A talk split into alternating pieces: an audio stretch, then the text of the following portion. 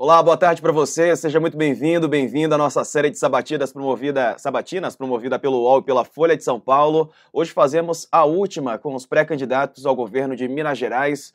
Lembrando que o atual governador e pré-candidato à reeleição pelo Novo, Romeu Zema, não aceitou o nosso convite. Entrevistamos hoje Renata Regina, pré-candidata do PCB ao governo de Minas Gerais. Participam comigo dessa entrevista os jornalistas Alberto Bombig, do UOL, e Carolina Linhares, da Folha de São Paulo. Uma ótima tarde aos meus colegas. Boa tarde para a senhora também, pré-candidata. Boa tarde, Diego. Boa tarde, Alberto. Boa tarde, Carolina. Bom, a Renata nasceu em Belo Horizonte, tem 35 anos, é jornalista, fotógrafa e doula profissional que atua como assistente de parto. Tem longa trajetória nas lutas da juventude, do movimento feminista e dos movimentos populares também. Integra a coordenação nacional do coletivo feminista classista Ana Montenegro, foi diretora de mulheres na União Brasileira dos Estudantes Secundaristas e presidente da União Colegial de Minas Gerais. Breve resumo aí do histórico da Renata para a gente começar. O relógio vai aparecer na tela para a gente fazer a primeira pergunta. E assim que eu terminar a primeira pergunta, ele vai começar a correr. A senhora, como os demais pré-candidatos, vai ter uma hora de sabatina. Bom, Renata, quero começar falando um pouco de política nacional. É, não é? Como é que você vê esse momento, a polarização? É, de um lado, os eleitores de esquerda têm é, é utilizado o voto no, no, no ex-presidente Lula, né? quer dizer, na sua grande maioria, enquanto os eleitores mais alinhados à direita no presidente Jair Bolsonaro. Você se coloca como uma, a única candidata ao governo de Minas de esquerda. É, você não considera, por exemplo, a candidatura de Lula como uma candidatura de esquerda e por que não? A candidatura do Lula, no caso, é para um outro cargo eletivo, né? Mas sim, não, nós, sim, o Partido mas... Comunista mas digamos brasileiro, que nós no, no, no, no, na esfera nacional, você não considera por quê? Sim. Então, o Partido Comunista Brasileiro é, entende né, que essa opção que, que se deu aí do Partido dos Trabalhadores e, e setores do PSOL, né, que prevaleceram na, nas decisões do partido, ela é muito negativa né, para o processo de lutas aí da classe trabalhadora. Nós não temos condições de participar de uma coligação, né, é, de uma frente, que é uma frente amplíssima, na verdade, não é uma frente ampla tão somente, né, com setores aí da direita, e chamando, né, é, Geraldo Alckmin, que é um inimigo né, da classe trabalhadora, a gente não precisa ter uma memória tão boa que muito recentemente é, esses ataques né, do, do Geraldo Alckmin à classe trabalhadora, a gente não tem por que ter essa expectativa né, que, que essa frente ampla dá conta é, de responder realmente às necessidades e os anseios da classe trabalhadora. Então, é por isso né, que, que a gente entende a necessidade e a importância de estar apresentando a camarada Sofia Manzano como pré-candidata à presidência desse país, para estar apresentando essa alternativa né, à esquerda, de fato, para a classe trabalhadora e poder, através desse processo de disputa eleitoral também, estar tá travando esse diálogo, né, buscando elevar a qualidade do debate, está buscando tratar é, em profundidade né, as questões é, que afligem a classe trabalhadora, que são muitas, a gente está numa conjuntura é, desastrosa para a classe trabalhadora, né, e sofrendo aí cada vez mais ataques, é todo dia um ataque diferente. Então, nesse contexto, a gente não avalia né, que seria interessante é, está aí compondo essa frente amplíssima, né, com setores da esquerda e do centro também, para poder estar tá avançando na derrubada do Bolsonaro. O PCB ele nunca saiu das ruas nos seus 100 anos de história, né? o partido completou é, 100 anos no dia 25 de março, e a gente entende que né, a gente vai derrubar Bolsonaro e o projeto que ele representa, né, através da luta organizada da classe trabalhadora, ocupando as ruas, aí, disputando também os espaços de poder. Agora, candidata, essa é uma eleição, né? Muitos dos que passaram por aqui pelo Espaço Sabatinas destacaram isso, de que essa é uma eleição muito importante, né? Uma eleição diferente das outras, em que muita coisa está em jogo, né? Existe é, a, a, o entendimento de muitas pessoas de que a própria democracia está em risco no caso de uma vitória de Jair Bolsonaro. Então, isso né, tem sido usado aí pela esquerda para justificar essa, essa frente, né? No sentido de que é preciso adiantar o, o segundo turno para o primeiro turno e criar uma frente, uma coligação que não deixe dúvida da defesa da democracia e que possibilite é, a eleição é, do presidente Lula.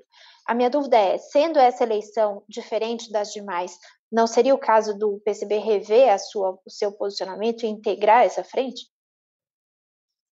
Olha, né, os processos de decisão do partido são tomados coletivamente, né, discussões amplas nas, nas células, que são a base do partido, é, né, desde as células até os organismos de direção, e é um posicionamento que não, não gerou grandes polêmicas, entendeu? A gente, no debate, conseguiu chegar numa posição consensual do partido.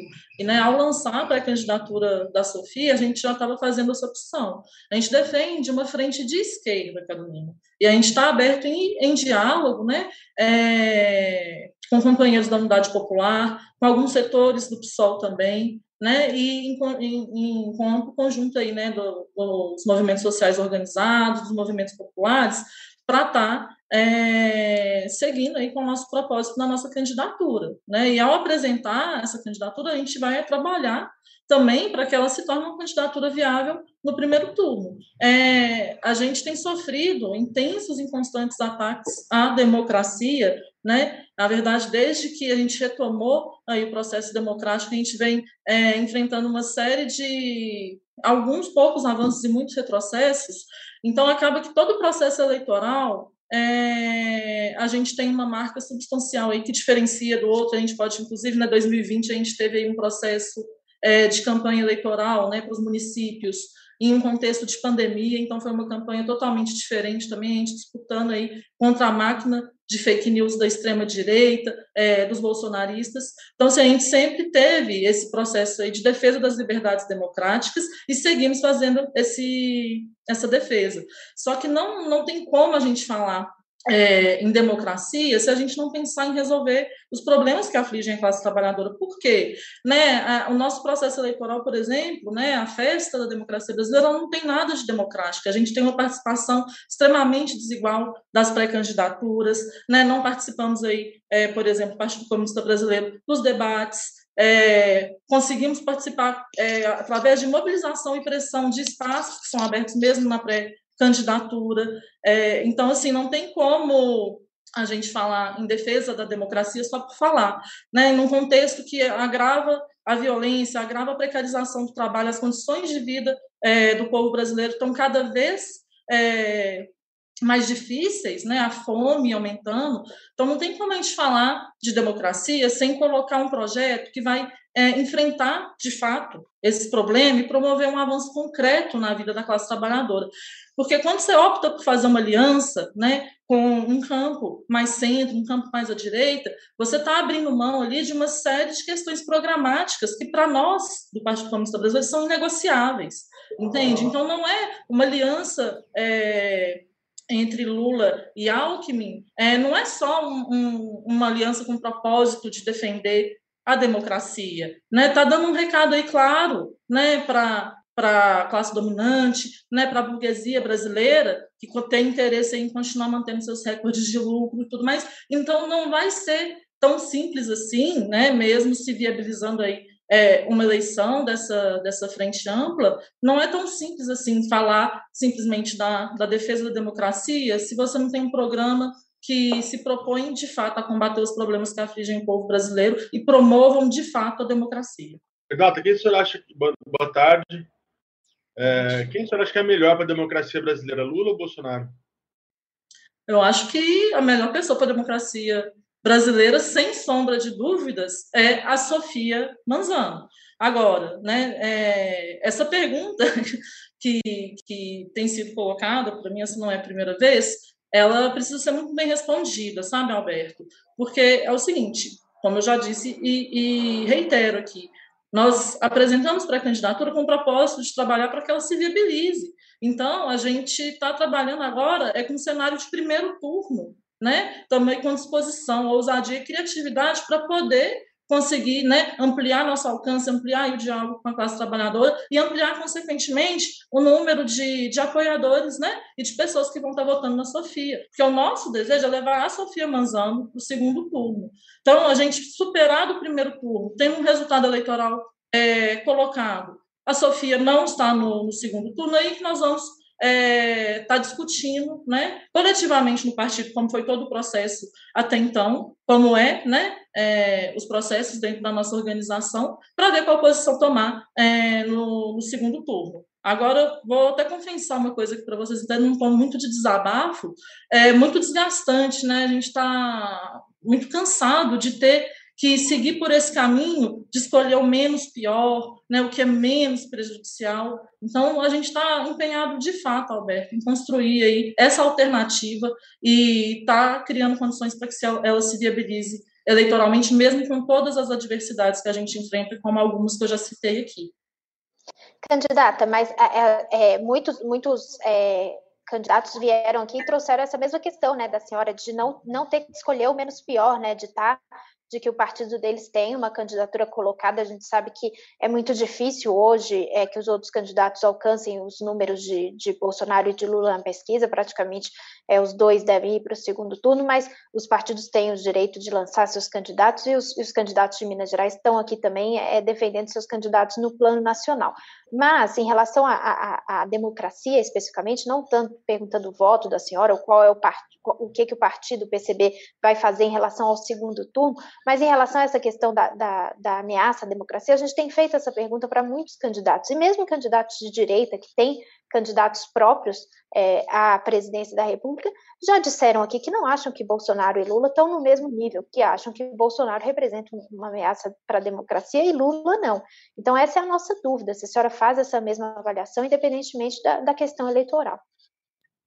O que acontece, Carolina? Houve medidas né, nos governos do, do PT que foram afrontas também né, ao processo da democracia, né? A Lei de Segurança é, Nacional, é, enfim, que criminaliza, abre brecha, inclusive, para criminalizar né, os movimentos trabalhadores organizados, para criminalizar a luta da classe trabalhadora. Então, a gente entende que, né, nos últimos anos, a gente tem enfrentado aí constantes ataques à, à democracia e a gente sofreu esses ataques mesmo no governo do PT. É, a tendência né, é que talvez seja o menos pior, até por isso que eu estava comentando acerca disso aqui quando eu falava anteriormente.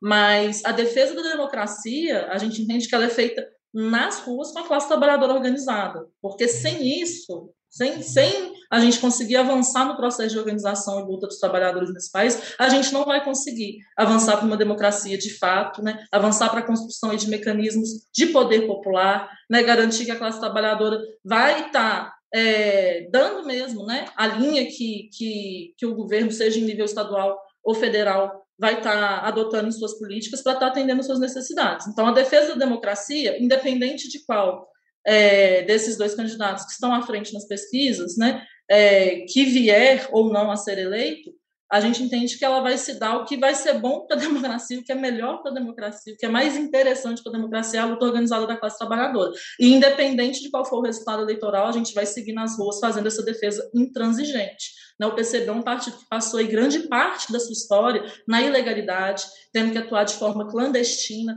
né, por intensa perseguição aí é, dos governos é, ditatoriais então a gente tem é muito caro para a gente a defesa da democracia, a defesa das liberdades democráticas. Mas a gente não pode usar isso também é, como um mecanismo aí para justificar é, aliança com os inimigos, né, do povo brasileiro, da classe trabalhadora brasileira. Então talvez um seja menos mal, né, em relação ao outro, mas a gente vai garantir a defesa da democracia com a luta organizada nas ruas. Agora, Renata, sobre é, o seu posicionamento, eu abri aqui a entrevista falando que você se classifica como a única pré-candidata de esquerda ao governo de Minas Gerais. Bom, diante desse momento político em que há uma polarização tão grande e que há um ataque de lado a lado, né, ataques de lado a lado, a esquerda ficou estigmatizada, né, muito por conta aí dessa, dessa visão é, muito radical, né. Como é que você, digo, de quem ataca, como é que você é, se defende disso? Como é que você acha se isso, pode, se isso não pode te prejudicar a, analisando um todo, né, essa classificação de única candidata da esquerda? Olha, a classificação em si, acredito que é, não prejudica, né? Como eu estava falando ainda da questão da perseguição que os comunistas sofrem historicamente nesse país no mundo, é, lidar com essa questão do anticomunismo está muito em voga, está muito forte, né? É, é uma questão. Agora, de fato, né, a gente está com essa disposição aí de se conformar como uma candidatura que vai está é, tá representando o campo da esquerda, né? Porque as candidaturas que estão aí é, em primeiro e segundo lugar da pesquisa, elas não têm tão grandes diferenças assim. É, em questões em termos políticos, econômicos mesmo, e a gente precisa, né, e estão tentando, inclusive setores da esquerda e centro, estão tentando colocar é, Alexandre Calil, por exemplo, como uma alternativa né, para a classe trabalhadora mineira, funcionalismo público do Estado, enfim.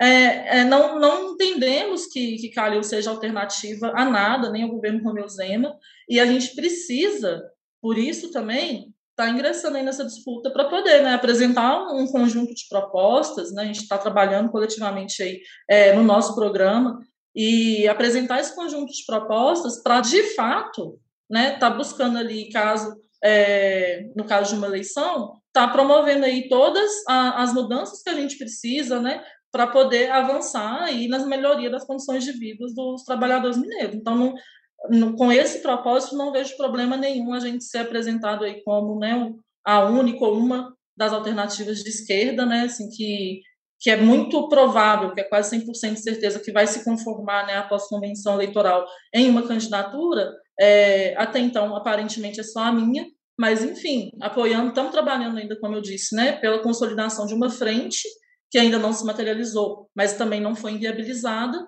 e independente dela se conformar ou não, né, havendo aí outras pré-candidaturas, mas a gente acha, avalia como importante, né, ter é, outros atores aí é, de organizações de esquerda, de fato, é, buscando aí também estar tá qualificando o debate e disputar esse pleito eleitoral. A senhora, é, tá, a senhora falou dessa frente, eu fiquei curiosa de saber quais outros partidos ou organizações que a senhora está conversando, né, e tentando trazer para essa frente que a senhora poderia citar de exemplo aqui.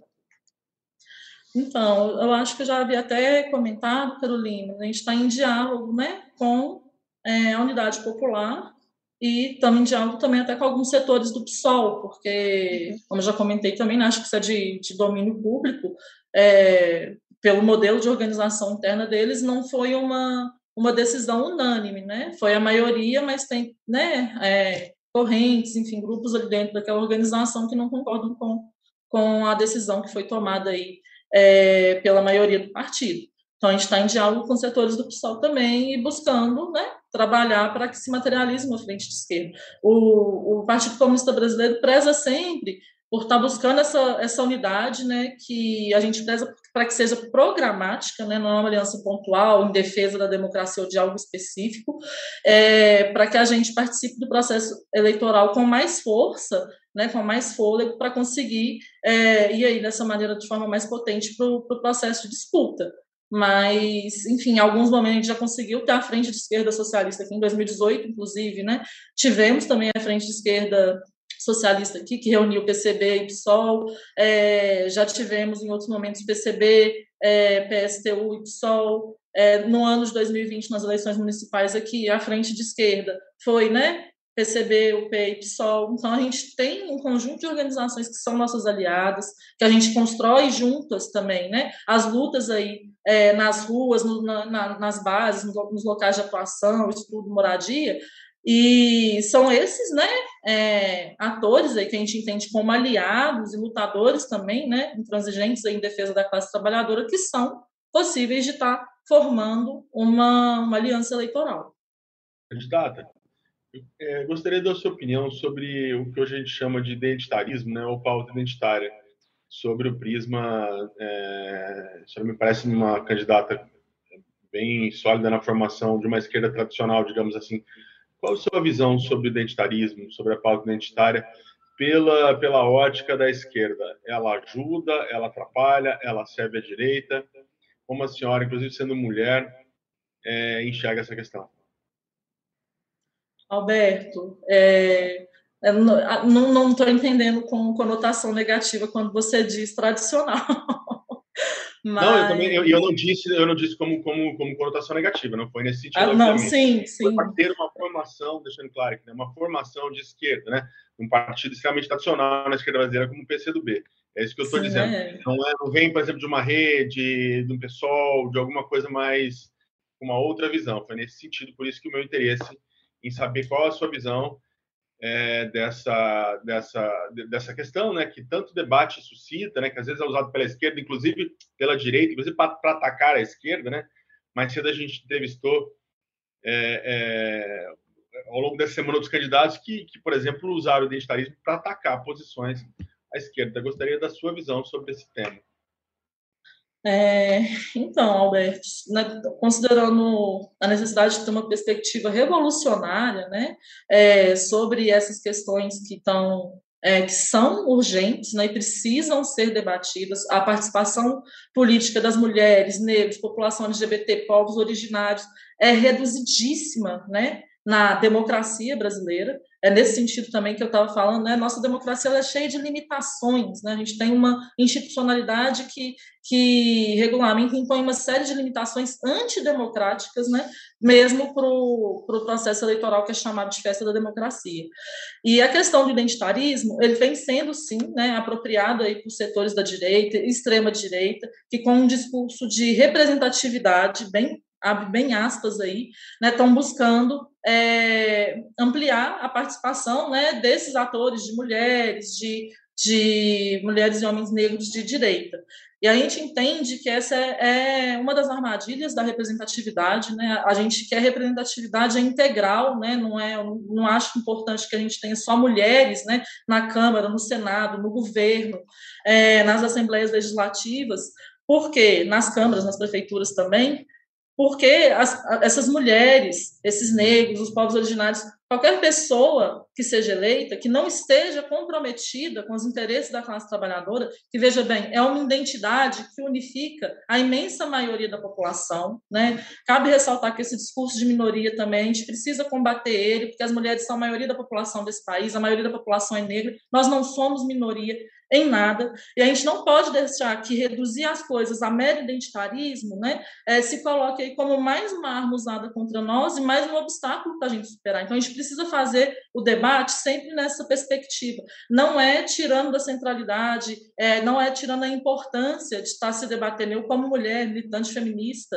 né, vocês não falaram, mas tem a honra de ser fundador e estar presente na coordenação nacional do coletivo feminista classista Ana Montenegro, a gente faz esse debate de forma bem profunda consistente, né, que a gente precisa estar aí é, ocupando os espaços e fazendo é, o debate em defesa da emancipação de toda a classe trabalhadora. E para a gente fazer isso, precisa é, discutir, aprofundar as questões de gênero, de sexo, de, de raça, de classe, mas sem esquecer da centralidade né, do conflito capital-trabalho e de que é isso que caracteriza efetivamente a, a, a, luta de classes, que é perpassada aí, né, por uma série de questões, por uma série de nuances que precisam todas ser debatidas e enfrentadas. Né? A gente não pode cair nessa armadilha do mero identitarismo ou da mera representatividade, não. A gente quer é, representatividade integral, concretamente falando. Pessoas que vão estar fazendo a defesa intransigente do, do, direito das mulheres, dos negros, é, dos povos originários. Por quê? Porque tem um compromisso aí intransigente com a classe trabalhadora. Agora, candidata, a senhora falou da situação né, da, da classe trabalhadora, a gente está aí numa situação realmente de aumento da fome, da questão da inflação, é, o preço do gás, o preço da gasolina, enfim, é, o desemprego é, é uma situação pior, realmente, do ponto de vista social. E a senhora falou também da mobilização, né, dessa classe, da importância das ruas, etc. E a gente vê que, apesar dessa piora, né, geral, é, na, na, vida da, da, população, a gente tem as ruas aí tranquilas, né? Não tivemos grandes protestos neste ano em relação a isso. No ano passado tivemos protestos é, grandiosos pelo impeachment, mas que também não aconteceu. Por que, que a senhora acha que, que a mobilização né, popular não está respondendo à altura desses ataques né, que a senhora está descrevendo aqui? É, então, a gente teve uma série de locais, né, aqui em Minas Gerais mesmo, a gente tem visto uma intensa mobilização de todas as categorias praticamente do funcionalismo público, e a gente teve atos expressivos, sim, é, aqui em Minas, Carolina, das, das trabalhadoras e trabalhadores da educação, que nesse processo de greve que fizeram aqui no Estado foram fazendo manifestações cada vez maiores, é, enfim, por mais que nesse ano, né, a gente ainda não tenha mas, mas essa é uma questão pontual do reajuste, né? Um reajuste que foi prometido e não foi cumprido, né? Que mobilizou a, a, tanto os professores quanto os policiais. Mas eu pergunto de maneira geral, né? Porque a situação está ruim para todo mundo, né? E Sim. no país inteiro. E só um parêntese na questão da educação, que a questão da educação não é nem só por reajuste. Minas Gerais não paga o piso da educação, o piso previsto nacionalmente e já previsto na Constituição do Estado também, não paga. Então, a luta não é nem por um, não é um mero reajuste, né? Eles querem garantir que vão receber o mínimo previsto nacionalmente para a categoria. É, acho importante fazer esse parênteses, porque muita gente tem dialogado comigo nesse sentido, é importante ficar bem posto, né? Para todo mundo que eu estiver alcançando aqui com essa entrevista, enfim, ao longo da pré-campanha. Agora, a gente tem uma série de dificuldades, Carolina, mesmo no ano passado, né, a gente conseguiu garantir atos expressivos massivos, a gente teve atos é, de maior expressão em 2020 também, mesmo ali é, no momento muito agudo da pandemia também, existem setores né, que estão apostando aí suas fichas, né, estão atuando com, com fins meramente eleitoreiros, né, que acham que a gente vai dar conta de, através é, da disputa eleitoral, né, ao longo do processo eleitoral, resolver é, as questões e avançar no processo de, de luta e mobilização do, do povo brasileiro. E nós, do Partido Comunista Brasileiro e outras organizações de esquerda, também não concordamos com isso. Inclusive, cabe destacar que as manifestações do ano passado só tomaram a dimensão que tomaram, só tiveram a grande expressão que tomaram, por causa desses atores comprometidos né, com o processo de luta. A gente teve uma série de, de entidades nacionais sindicais e organizações, partidos políticos, que se colocaram contra, que fizeram fortes críticas enquanto a gente continuava mobilizando na rua, indo para as ruas com segurança e saúde, inclusive. Devo ressaltar que em Belo Horizonte eu vejo por todo o país, o Bloco do Poder Popular, que reúne toda a militância do Partido Comunista Brasileiro, ele tem uma organização impecável, de pessoas organizadas em fila, gente com álcool, todo mundo de máscara, maioria de máscara do PFF2, enfim. Seguimos nesse processo de mobilização procurando resguardar ao máximo a nossa segurança, mas sem perder de vista essa necessidade né, de seguir aí avançando nas mobilizações. E me, alguns setores desses que eu já mencionei, mesmo depois de ter recuado nessa crítica que estavam contra a gente, né, e terem se somado à manifestação, iam, mas ainda não atuavam como agente de mobilizador, agente mobilizador. E não agregaram, tanto é que não, a adesão dessas entidades e de alguns partidos não garantiu que a gente tivesse um aumento maior do que esse campo da esquerda revolucionária, da esquerda radical, já estava conseguindo levar para as ruas, entende? Então, assim, a gente não, não concorda em hipótese alguma que a gente deve arrefecer, e talvez esse ano a gente ainda não tenha conseguido nacionalmente fazer é, atos tão expressivos como no ano passado, mas estamos trabalhando para isso, tá? para fazer atos tão e mais expressivos do que a gente já conseguiu realizar até então. Candidata, é, qual a sua avaliação sobre o governo Pimentel? Que foi do governo Partido dos Trabalhadores em Minas Gerais. Você acha que foi um governo bom, foi um governo ruim, foi um governo boicotado, é, que sofreu muito depois, por exemplo, da saída da Dilma, né? Teve dois anos de Temer, congelamento de repasses. O que, que o senhor pode dizer sobre, sobre a experiência do governo do PT em Minas Gerais? Olha, foi foi péssimo na minha avaliação, né? A gente seguiu tendo uma série de, de retrocessos aqui, não houve é, avanços para o funcionalismo público, né, que seguiu arrochado, é, houve parcelamento de salários, parcelamento de 13 terceiro, e Pimentel, tem algumas pessoas aqui no estado de Minas Gerais, Alberto, que até o apelidaram de Pimentécio, então acho que o apelido é autoexplicativo, né, mas o Pimentel, ele causa desconforto ali até entre a militância do partido dele, entende? Porque ele tem essa perspectiva mais liberal. Eu tenho é, digamos assim, esse trauma do Pimentel também, porque ele foi prefeito de Belo Horizonte e a articulação que ele fez, inclusive, para garantir a sua eleição enquanto governador, nos deixou aqui com um dos piores prefeitos que essa cidade já teve em Belo Horizonte, que foi o Márcio Lacerda, que teve é, um governo, uma condução aí desastrosa também, sabe? Assim, muito ruim para o conjunto dos trabalhadores da população de Belo Horizonte. Então, o Pimentel tem essa característica né, de ter é, uma postura, um posicionamento, uma atuação política é, muito mais de centro, né, mais inclinada para a esquerda, inclusive com posturas é, muito, muito liberais mesmo. Então, por isso que na nossa avaliação, inclusive, isso ainda dificultou, né? Porque acabou que o processo, o processo de eleição dele, o tempo que ele teve no governo, ficou um desafio ainda maior a gente conseguir organizar e promover esses processos de mobilização. Né, dos trabalhadores da educação, do funcionalismo público, foi uma dificuldade ainda maior para a gente conseguir é, mobilizar, né, porque setores que talvez estariam mobilizados com a gente estavam ali, né, é, sendo base daquele governo, mesmo ele sendo um governo tão negativo, os trabalhadores de Minas Gerais. Agora, Renata, trazendo um pouco para a política local, né, é, vocês já estão falando um pouco disso, mas no campo das propostas também. É, a senhora se posiciona contra o regime de recuperação fiscal, certo? Como, então, é, fazer com que o Estado de Minas Gerais consiga equilibrar as suas contas?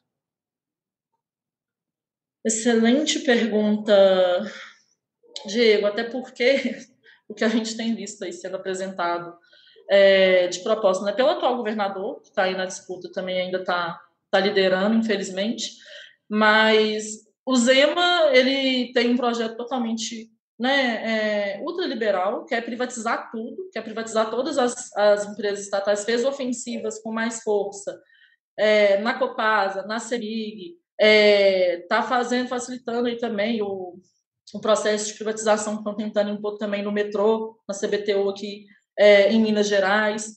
Então, assim, a, a receita dele, a proposta dele para resolver esse problema, a gente entende que só agrava, principalmente ali a consequência, né, o impacto negativo sobre a população do Estado. Então, o que, que a gente entende?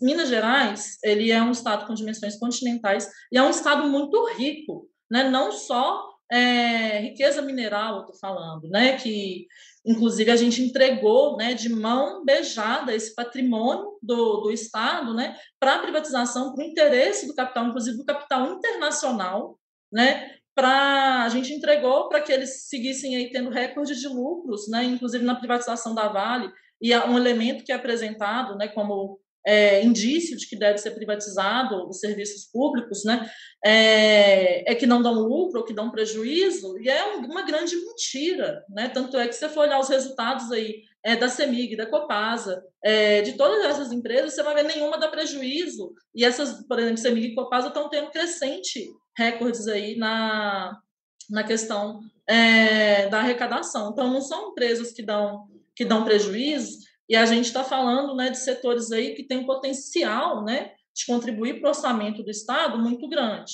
E estamos abrindo mão, né, ao, ao deixar isso para iniciativa privada, é, de todo esse recurso que poderia ser utilizado aí para é, avançar na questão né, da resolução do problema da dívida e para a gente alcançar é, equilíbrio fiscal né, e ter mais condições aí de propor e implementar as políticas públicas que a classe trabalhadora é, precisa. Então, a gente não pode deixar que a principal fonte de arrecadação é, de receita do, do Estado seja a exportação de commodities. Né? A gente precisa é, ter, um, ter um, parque industrial aqui mesmo, um parque tecnológico aqui, né? fortalecer, inclusive, as nossas entidades de pesquisa, fortalecer a, a, as nossas é, instituições de ensino estadual também para servir né, é, de, de, fomento, de, de base de sustentação é, para um parque tecnológico aqui no estado e parar de exportar matéria-prima para comprar é, é, de volta depois, né, transformado em produtos caros, pagando imposto, pagando imposto muitas vezes até é, que não vão ficar só aqui é, no nosso país. A gente não tem condição de, de, seguir nessa política e achar que, né, porque com privatização ou com qualquer outra fórmula aí, é, liberal apresentada, a gente vai resolver a, esse problema das contas. Outra coisa, o governo de Minas ele vem tendo uma crescente, isso não é característica só do Zema, mas o Zema cresceu ainda mais, é, de concessão de isenção fiscal, né, que no estado a gente já teve muito caso de perdão de, de dívidas de, de da rede suplementar de saúde. A gente não pode abrir mão de um recurso quando a gente está é, no cenário que a gente se encontra, né? E que, bom, a gente, provavelmente, outras pessoas já falaram isso aqui, vocês já perguntaram sobre também, mas a gente vem aqui numa longa trajetória já, né, de muitos anos, desde a década de 90, que a gente vem enfrentando esse problema, né, de crescimento da dívida e ausência de condições para garantir né, o pagamento da mesma. Então, o regime de recuperação fiscal, o que vai fazer é é, piorar e reduzir, a, piorar a qualidade da oferta de serviços e reduzir o acesso da população, que já não tem acesso pleno a uma série de direitos básicos, como mesmo a água, como a saúde, como a educação. Né? O, governo, o atual governo também faz ofensiva aí é, para avançar no processo de privatização da, da educação, é, né? tentando colocar o S dentro das escolas. É, enfim, tem essa política também na saúde, né? É, tem um processo muito, inclusive, saudar os trabalhadores da saúde aqui do Estado e nacional, né? Ontem foi Dia Nacional dos Trabalhadores e Trabalhadoras da Enfermagem, que tem feito uma luta é, muito organizada, sistemática, para poder barrar aí esse processo que o Zema vem tentado fazer de colocar a OS para administrar nossos hospitais públicos e, enfim, comprometer ainda mais aí tanto a condição né, das pessoas que do, do serviço, das pessoas que vão ser atendidas, quanto a condição é, de trabalho mesmo dessas pessoas que trabalham na assistência. Candidata. Mas pois em relação à dívida que a senhora estava falando, né, que a dívida vem crescendo, e realmente muitos candidatos disseram isso, qual é a proposta da senhora em relação à dívida especificamente? A senhora defende o pagamento dessa dívida de alguma forma, ou a senhora acredita que, que o Estado não, não, não deveria deixar de pagar essa dívida com a União? Olha, Carolina, a gente está num, num, momento de não pagamento da dívida, né? O atual governador ele não realiza o pagamento da dívida desde que ele sumiu. E a gente avalia, por exemplo, que já teria um espaço de tempo aí que daria para a gente ter avançado nessa questão, né, é de parar de, de oferecer novos licenciamentos para as mineradoras, né, para essas mineradoras aí é, multinacionais, já era para ter parado de abrir mão de recursos, né? A gente se falta recursos, se querem falar que o Estado está quebrado, como é que você vai dar é, bilhões e bilhões de isenção fiscal, entendeu? Isso é incompatível com, com a realidade. E outra coisa importante também que a gente precisa rever, Carolina, e, e vai ter impacto muito positivo no orçamento do Estado, é a questão é, da tributação aqui no Estado, né? Por exemplo, a gente precisa tributar proporcionalmente as empresas que fazem a mineração mesmo, que fazem é, muito, usa muita água, né? É, e contamina essa água, deixa ela inutilizável. Essas empresas, elas não têm que ter subsídio, não têm que ter desconto, não têm que ter benefício na tarifa de água, elas têm que pagar muito mais, porque elas estão comprometendo o acesso ali, é, não só das comunidades tradicionais, mas de uma série é, de populações. A gente viu o que aconteceu nos crimes ambientais devastadores que aconteceram aqui no estado, né? Então a gente precisa ir fortalecendo os meios e, e a população que está enfrentando aí dificuldade para pagar a conta de luz, tarifa de luz aqui no estado é uma das mais caras do país, tarifa de água também. Então assim as pessoas que estão tendo essa dificuldade, que está lá perto às vezes da tarifa social, é, elas precisam ter uma tarifa menor e pagar menos, né, para continuar acessando aquele serviço. Então, não tem é, sentido nenhum a gente privilegiar o interesse né, é, do setor privado, de empresário, é, de indústria nesse sentido, prejudicando a grande maioria da nossa população. Então, são medidas que, sendo implementadas, né, por exemplo, parou de, de conceder isenção fiscal à torto e à direito, igual o, o governo, os anteriores também vem fazendo, já, já vai ter mais um saldo entrando aí no orçamento do Estado. Né? É, mudou a relação com a mineração, mudou o processo de tributação também. Essas empresas estão tendo recordes anuais de lucro também. Não tem por que é, não, não ter a, a devida tributação disso para garantir né, que o dano, que todo esse impacto que estão causando aí no nosso Estado, é, a gente vai ter mecanismo, inclusive, de combater e de tentar auxiliar a população nesses, nessas situações. São uma série de medidas que, se a gente for adotando, inclusive a gente tende né, fortalecendo a educação. É, é, a retomada dessa questão né, de, um, de um parque tecnológico aqui dá a possibilidade também para que a gente né, produza muito mais e que a gente consiga ter outras fontes de receitas aí mais importantes e mais interessantes, inclusive, que os próprios commodities. E aí essa fonte de receita seria usada também para pagar a dívida, só para só deixar claro. Também, também, mas a prioridade não é essa. A prioridade tem, tem, tem 233 mil pessoas em, em, em, fome, com fome no estado, assim, sem ter acesso a alimento.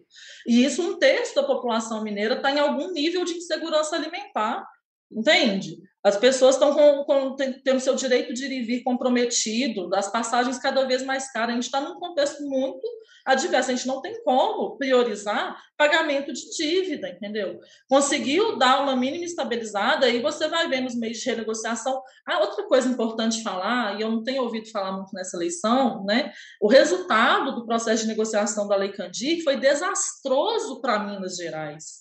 Né? E não houve nenhuma negociação no sentido de tentar garantir que o recurso que deixou de receber, que a maior parte do recurso é mais de 135 bilhões, 135 bilhões que um Estado que está quebrado deixou de receber.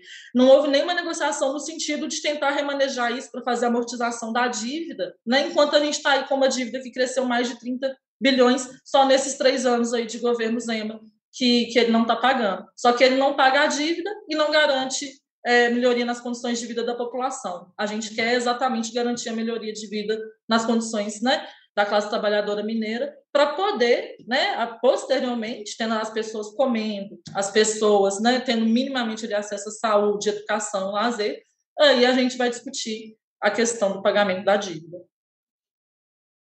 Candidata, qual a proposta da senhora do seu partido para para desenvolvimento econômico, para fazer o Estado é, é, gerar receita, né? Não depende apenas de transferências da União, que a gente sabe que também é uma grande importante demais para os estados. Como Sim, mas a Lei Candir, Roberto, não era uma transferência da União, né? Que era resultado daquele acordo que o Estado deixava de arrecadar ICMS, uma das principais fontes de receita também, e em contrapartida recebia né, esse, esse repasse do governo federal. Então não foi, enfim, só enfatizando isso. Sem dúvida.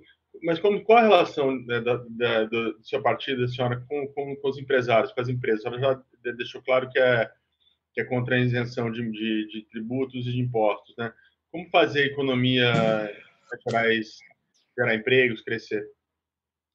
Então, é, Alberto, as medidas que eu estava comentando, todas vão impactar nisso, né? Para você criar um parque tecnológico, você tem que investir em infraestrutura, você vai contratar mão de obra para levantar esse parque tecnológico, você vai posteriormente contratar mão de obra para garantir o funcionamento e a produção, a pesquisa nesse parque tecnológico. A gente precisa urgentemente aqui no Estado também abrir concursos públicos, que é outra medida que vai auxiliar né, no enfrentamento aí, ao desemprego, o que consequentemente melhora também a arrecadação do Estado, né, por meio mais pessoas tendo condições de consumir, pagar mais impostos, enfim, e resolve também, né, a gente está com, com déficit aí na saúde de pessoal, na saúde, na educação, e o governo tem primado por política de contratação, né, processo seletivo simplificado, é, o que né, tem, tem contrato de trabalho por tempo determinado que não garante ali né, a solução do problema da saúde, ainda coloca esses trabalhadores numa situação mais precarizada. Então, a abertura de concursos públicos é importante nesse sentido também, garantir a devido investimento né, na educação, inclusive na educação superior no Estado, que está totalmente escamoteada. Né? Os trabalhadores da UENG e da do Montes também fizeram um processo é, de greve aqui no Estado exatamente por isso. Então, tem ali o tripé universitário, pesquisa, ensino extensão totalmente precarizado, você conseguir é, melhorar essas condições impacta positivamente no orçamento também, entende? E a gente deixar de priorizar né, é, a, a, exportação e dar lucro para o capital internacional. Então, a gente tem, inclusive, que está revendo aí uma série de medidas que foram adotadas por, por esse atual governo, reforma da Previdência, que impacta mais negativamente quem? As mulheres trabalhadoras, é, rever, reverter também a questão da reforma administrativa, que a gente viu, inclusive, que não está dando resultado, já está vendo que não está dando resultado esperado, né? não está impactando positivamente nas finanças do, é, do Estado, como foi alegado que né, faria uma, uma grande diferença aí nesse sentido.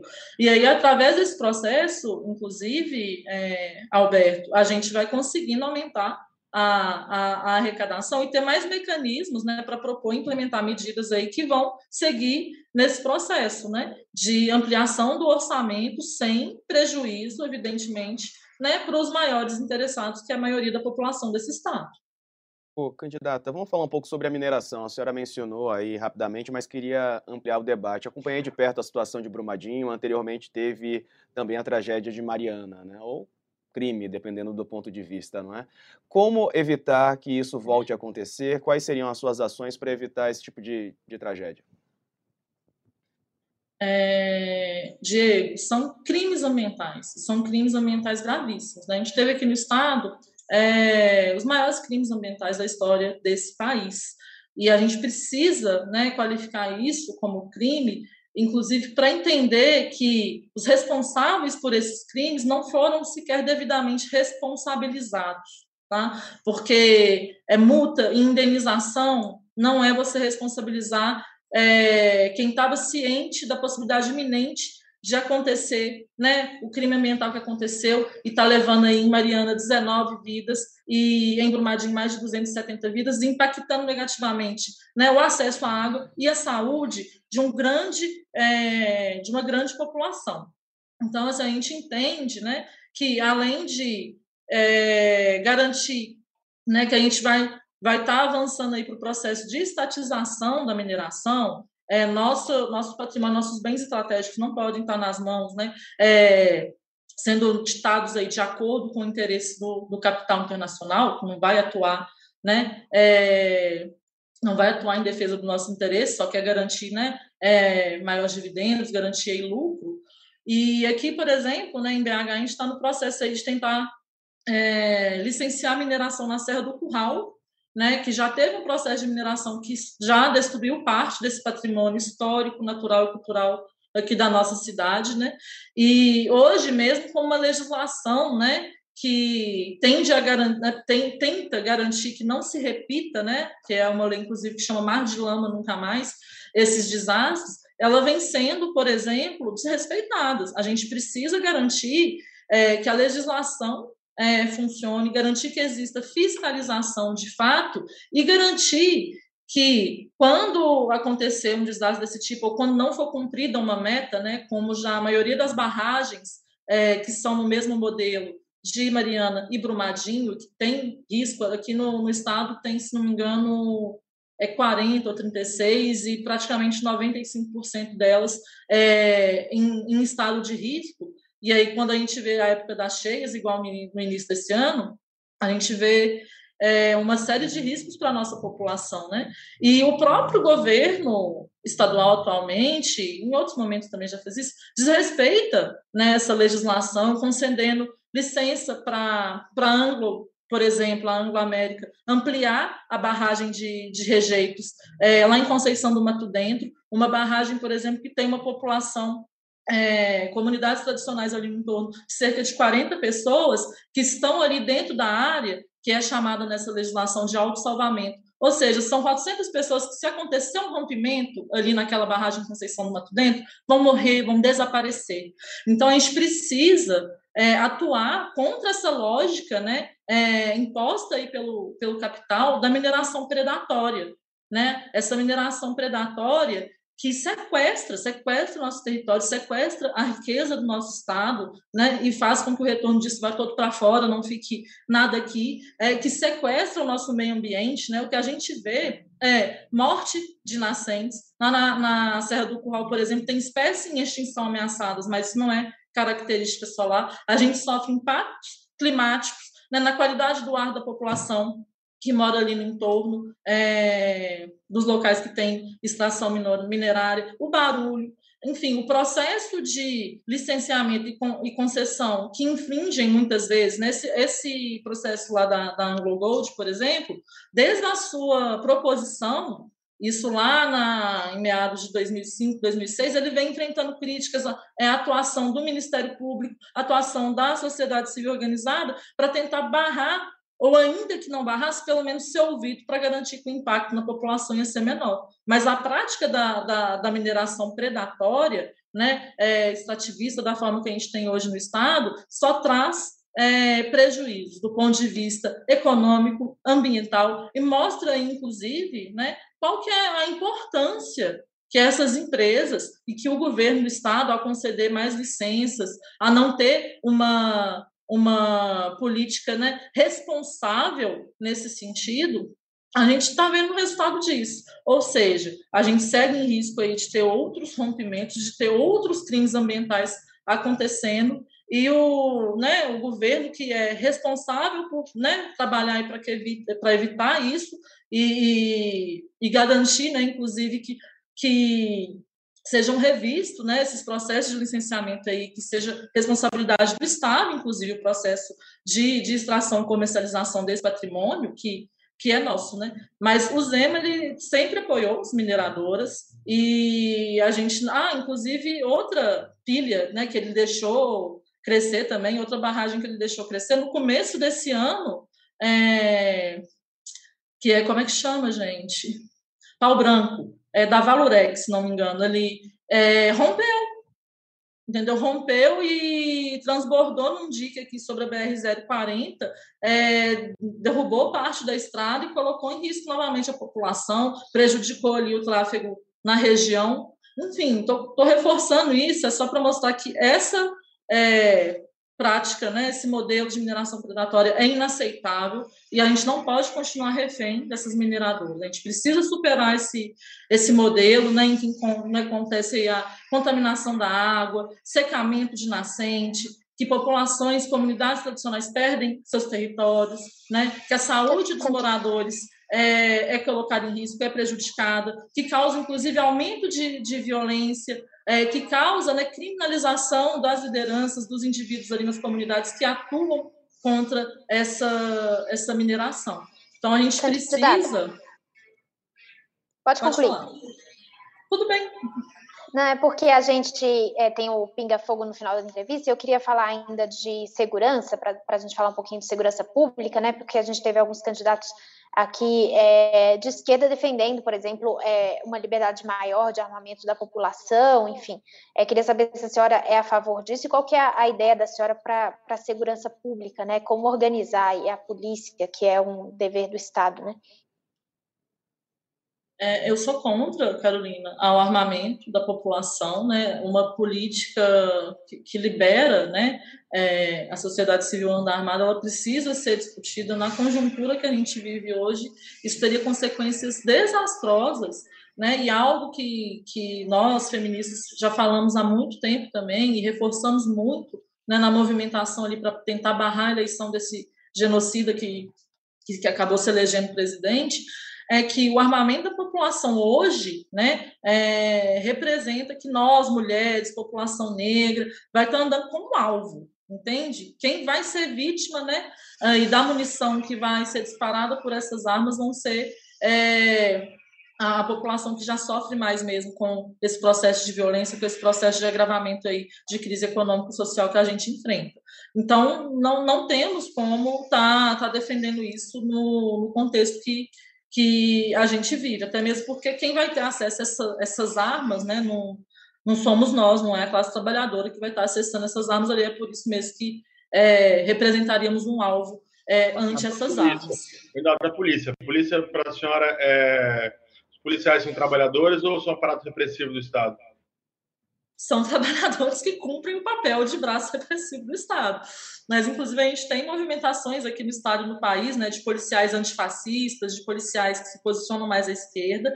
E é importante ressaltar, Alberto, Carolina, que a segurança pública não se trata só de efetivo policial, não se trata de aumentar o número de prisões, né? Vale ressaltar que a gente está no país que tem uma das maiores populações prisionais do mundo. E a gente não observa o problema né, da, da segurança pública a, sendo resolvido, a violência é, diminuindo. Então, para pensar a segurança pública, a gente tem que perder, abandonar essa perspectiva né, punitivista e repressora e entender a necessidade né, de abordar a prevenção em segurança pública com, com uma lógica diferente da que é usada hoje no, no governo nacional e no governo estadual também, entendeu? Porque você, inclusive, melhor medida para você conseguir reduzir criminalidade, mas é melhorar as condições de vida da população. Mas para isso, você tem que parar de discutir a educação e investir, você tem que garantir condições de trabalho adequadas para os professores, a saúde, idem, né? Porque né, a, a, garantindo emprego e alimentação para as pessoas, porque isso necessariamente vai ter um impacto positivo é, em relação à segurança pública. E a gente tem que romper com esse modelo, né? tem que desmilitarizar a, a polícia militar e ter uma outra perspectiva aí de, de abordagem em todos os sentidos da segurança pública. O que eu tenho bem evidente para mim, Alberto, é que a forma que é tratada a segurança pública hoje no nosso país e em nosso estado não é eficiente e não faz com que a população se sinta mais segura.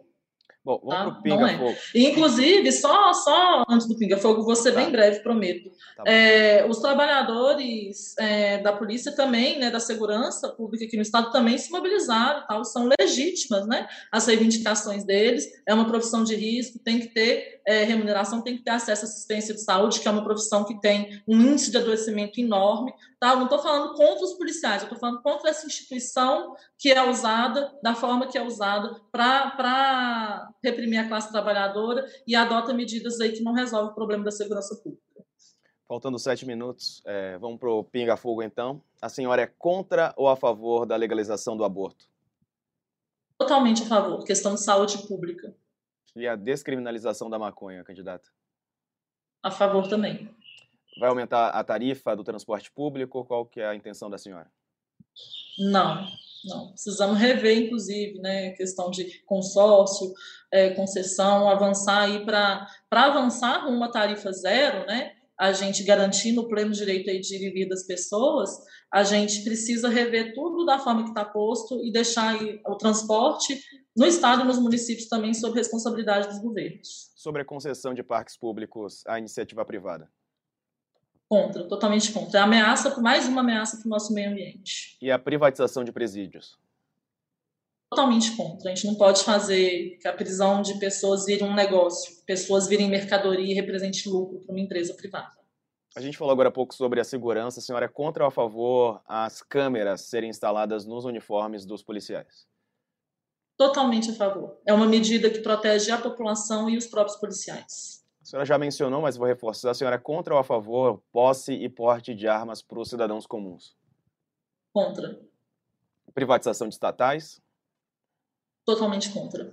A favor ou contra a mineração na Serra do Curral? Contra. Temos que tombar a Serra do Curral, gente. Sobre a adesão de Minas Gerais ao regime de recuperação fiscal, a gente já falou na entrevista, né? A senhora é contra. É a favor da lei de responsabilidade fiscal?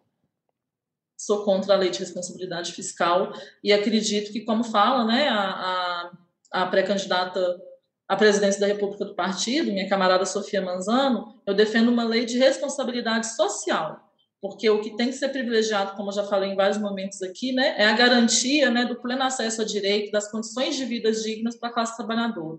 Não é pagamento de dívida, não é privatização, enfim, sou totalmente contra precisamos avançar para uma política, para uma lei de responsabilidade social. Caso a senhora seja eleita, então a senhora não vai respeitar aquele chamado teto de gastos?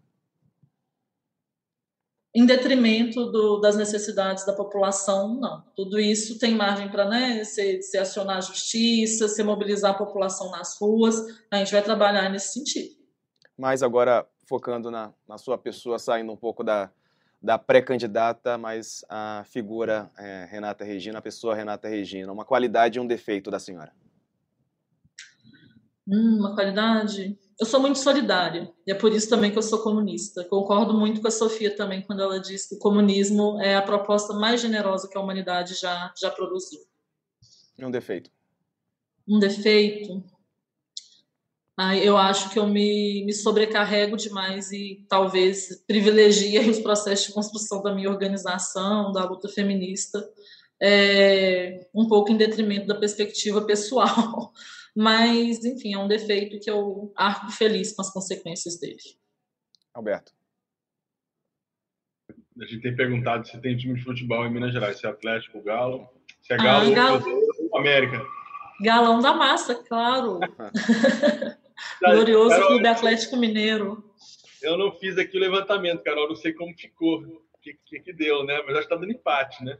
É, mas talvez, talvez tenha um cruzeirense a mais aí, mas depois talvez, a gente faz a conta.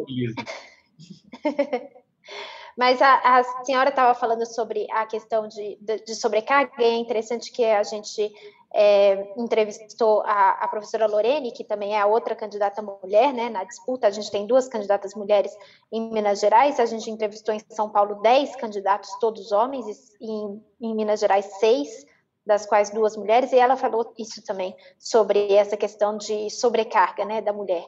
É, queria, queria que a senhora falasse sobre isso, assim, por que, que a senhora acha que, no fim das contas, tem tão menos candidatas mulheres do que homens nesses, nesses estados?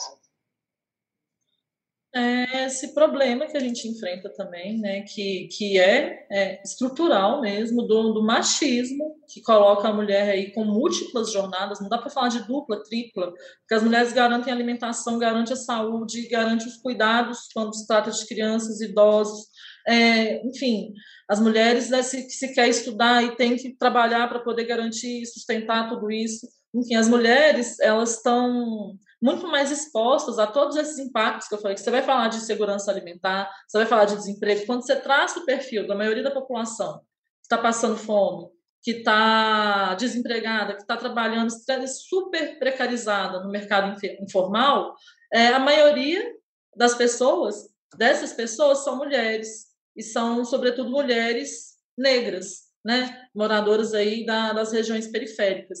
Então, a gente observa né, que existe uma série de mecanismos e estruturas para excluir a gente desses espaços, né, e é de todos os espaços mesmo. Então, é, é, por isso também que a gente tem uma, uma participação tão pequena das mulheres né, no, na Câmara, no Senado, no, no Parlamento brasileiro. E para combater isso, inclusive, a gente precisa né, de ter um governador, de ter um presidente, uma presidente comprometida com isso.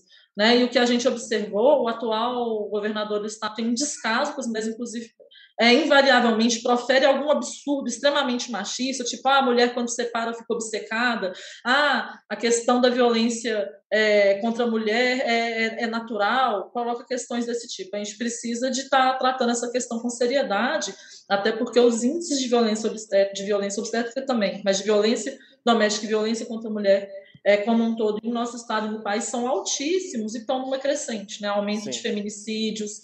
Então, a gente precisa estar tá tratando isso como uma questão séria. Não tem como você esperar que uma mulher se organize politicamente se ela não tem as condições básicas de sobrevivência, né? Não tem ali como garantir a alimentação da sua família, não tem como garantir acesso adequado né, à saúde, lazer. Tem como você esperar que aquela mulher que às vezes tem que trabalhar né, é 18, 22 horas por dia, vai conseguir é, se organizar e disputar é, os espaços políticos, ainda mais com toda a violência política que existe e é normatizada no nosso país. Nós, eu, tá eu sou militante desde 2001 e eu, eu, sofro violência invariavelmente nesse processo de militância política desde os meus 14 anos. Hoje eu estou com 35. Então você tem que ter é, é, muita, muita é, convicção, muita vontade mesmo para seguir aí na luta de ocupar esses espaços. Numa frase, candidata, uma marca que a senhora deixará no governo de Minas caso seja eleita? Dignidade para a classe trabalhadora e para as mulheres de Minas. Muito bem. Ouvimos aqui a pré-candidata do PCB ao governo de Minas, Renata Regina. Muito obrigado pela participação, pela entrevista. Obrigada a vocês, gente. Boa tarde. Quero agradecer também aos meus colegas Alberto Bombig e Carolina Linhares. Obrigado a você que nos acompanhou. Encerramos aqui a série de sabatinas com os pré-candidatos ao governo de Minas Gerais. Na segunda-feira, às 10 horas da manhã, vamos iniciar as sabatinas com os pré-candidatos ao governo do Rio de Janeiro. O primeiro entrevistado vai ser Felipe Santa Cruz, do PSD. Obrigado a você pela companhia. Uma ótima tarde.